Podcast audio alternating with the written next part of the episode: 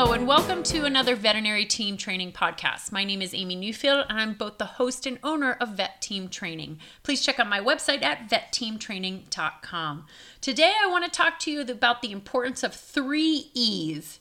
The three E's are the importance of educating, empowering, and evolving together as a team.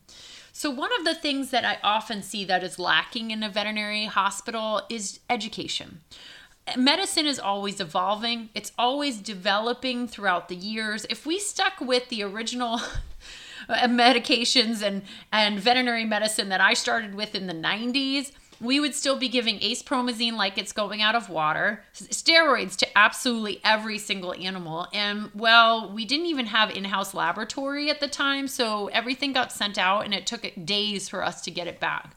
But luckily, with the advance of science and medicine, we've progressed from those things. Some of the you know exactly what I talk about if I say, Did you ever use BAG? You know exactly. That stands for butorphanol, acepromazine, and glycopyrrolate. That's not even a thing that we use anymore, really, in veterinary medicine, and for good reason, because it turns out that acepromazine should probably not be used so much because it bottoms out blood pressures. But again, I digress ultimately we have to evolve as medicine evolves. That's what gets us so excited. Think about the very first time you learn to draw blood or do surgery on an animal or the very first client interaction you had. Whatever that was it was exciting. You probably went home and told all your friends and family and they told you whoa whoa whoa. I don't want to hear about the pus coming out of the orifice of the cat. Like i don't want to hear about that. We're trying to eat. And you're like but it was so cool. It was like squirting. Like it was unbelievable. I've never seen anything like it. And then you wouldn't believe it, but it shot across the floor and almost hit someone right in their eye, but luckily only landed on their cheek. And your the rest of your friends and family are like, just we said stop, just stop. Now, we've seen a lot of abscesses since then. We've done a lot of surgery. We've talked to a lot of clients. And what ends up happening is those things aren't new. They're not fun anymore. They become kind of eh. And for a lot of us, we start to become stagnant in our knowledge. It's been a real struggle in 2020 and now coming into 2021 because we used to some of us go to conferences and conferences would always reinvigorate you because you would get to meet like-minded colleagues maybe from different hospitals and you were all learning sort of very similar things which was exciting but here's what we need to do we have to continue to educate ourselves. And I find that some of the best run veterinary hospitals put education first. And when I talk about education, certainly the online conferences, even listening to this podcast or reading an article in the book, those are super important.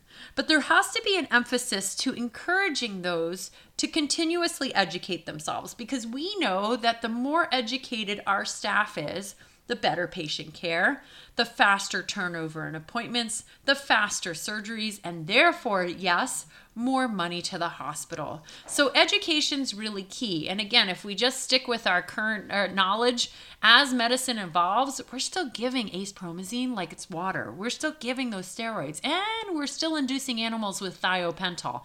None of which we should be doing anymore. So we want to continuously improve ourselves. Things that you can do to increase your education within your hospital. One, make it a priority in terms of like skill levels. So this includes the client service representatives.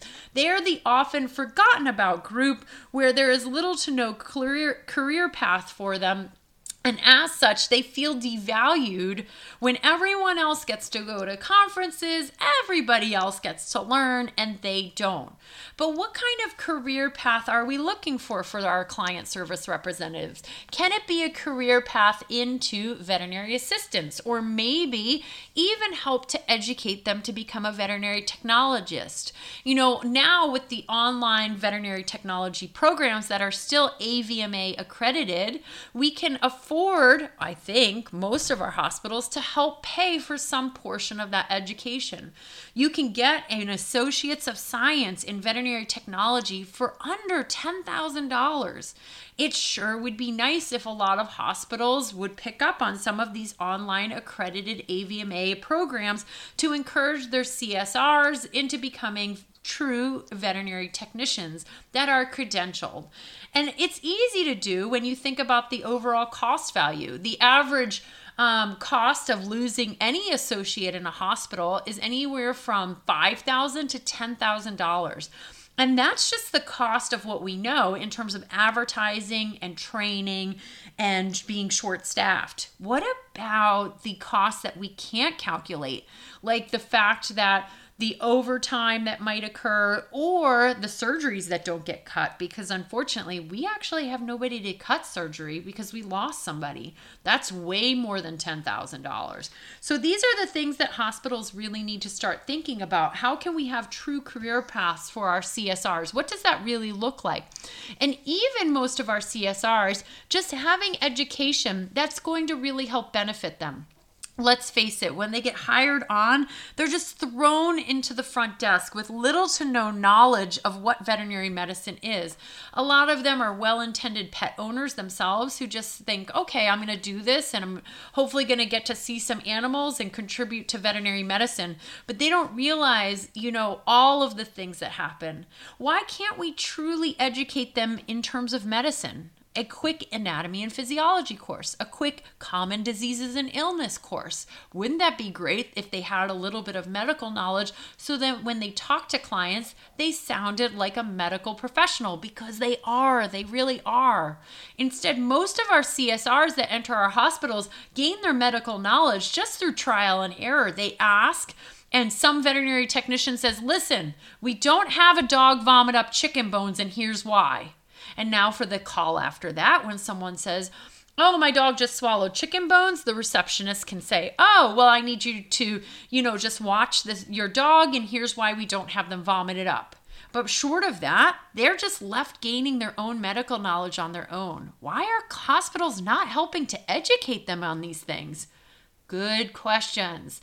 So it's not just about a career path, but it is truly education. And it would be really way, you would see way less turnover in your hospital if when somebody came in we trained and educated them appropriately. So that's often the lost and forgotten about group. But what about the veterinary technicians and assistants? For veterinary technicians they often depending on the state have to perform a certain amount of continuing education credits. And this is true for veterinarians as well again state dependent. For veterinary assistants who are on the job trained who didn't go to school they don't need to necessarily get those continuing education education credits in order to maintain their license or their credentials, but they do need to continuously educate themselves. So, what does that look like in terms of education? I truly believe that every hospital needs to offer a very robust continuing education benefit package. It's what's best for the hospital and it's what's best for the associate who works there. But so often we go, oh, well, here's a $100. What's a $100 going to buy them? Not much. And so when they're not engaged in their education because they've had to use that $100 and stretch it thin on free courses or courses that were cheap or not really anything they wanted to go to, it doesn't benefit the hospital. When we have a veterinarian that comes up to us and says, you know what, I really want to take an acupuncture course, or I really am interested in learning about more about ultrasound, and we look at the price tag of the course and we go, oh my gosh, fifteen, twenty thousand dollars, or eight thousand dollars, or five thousand dollars. Ooh, that's a lot of money. Let's come up with a game plan on what that looks like as far as a return of investment to the hospital.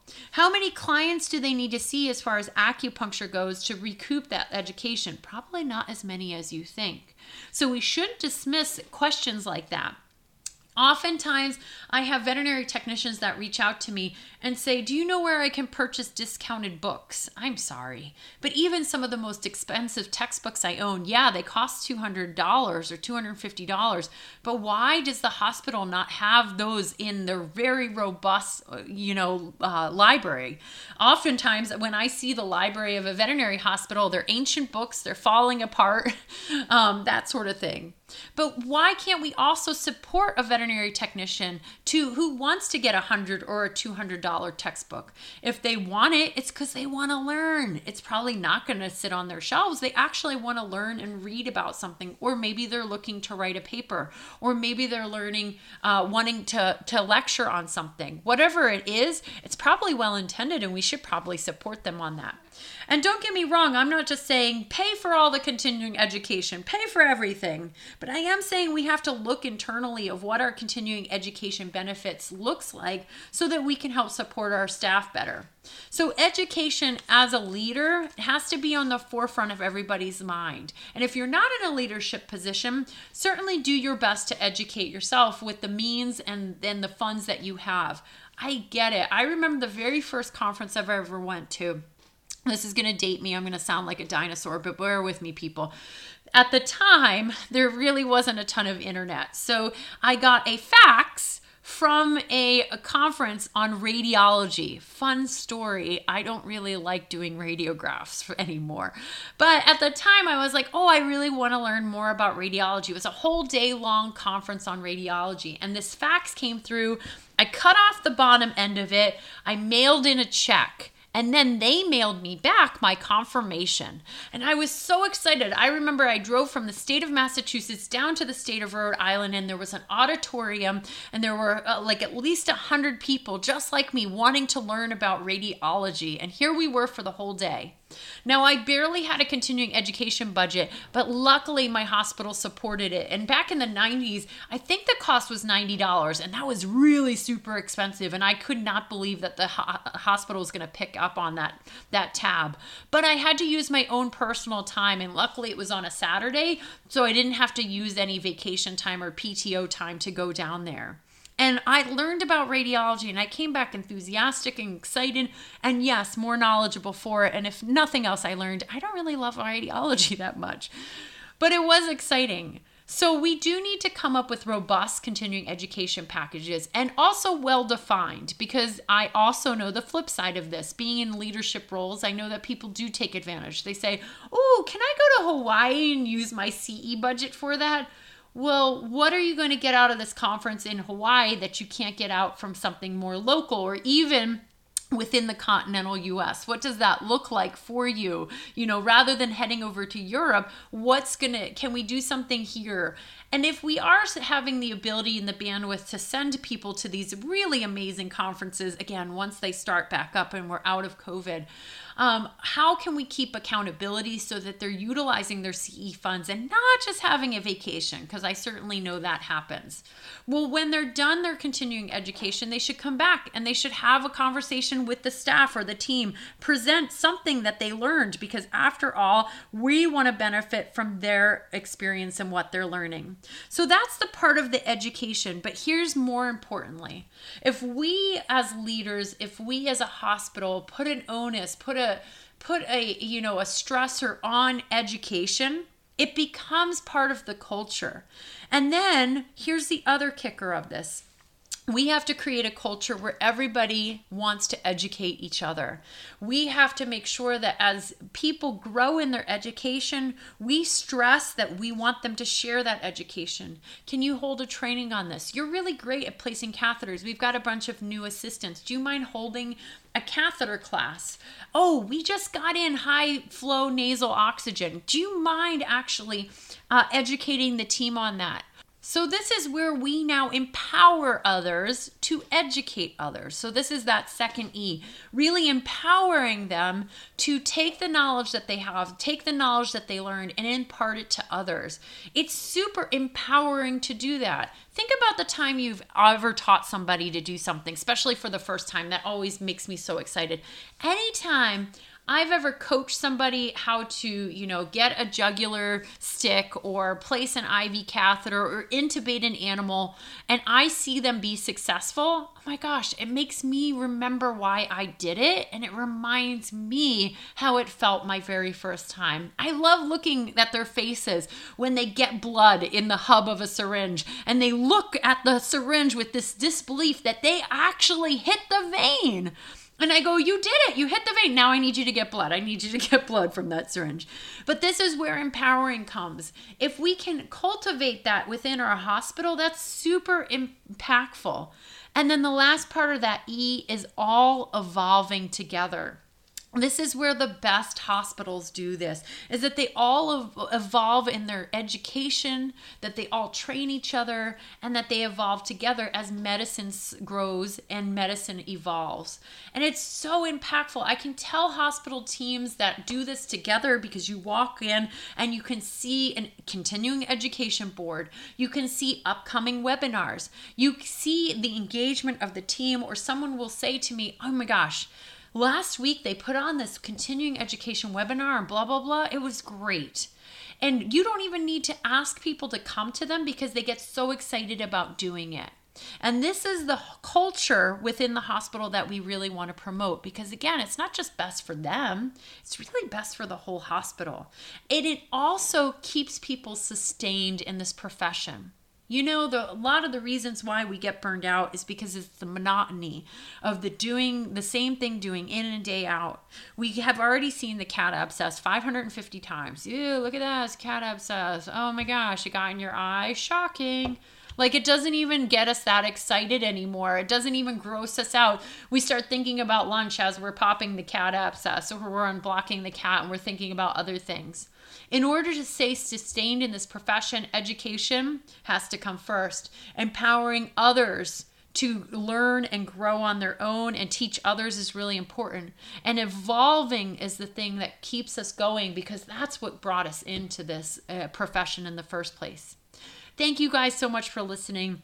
I really just wanted to get your brain juices going. Think about ways that you can infuse education into your hospital, empowering the team and then evolving the team together as as a whole unit is really important. Keep on being a unicorn. Thank you for listening. Check out my website at vetteamtraining.com and have a wonderful day.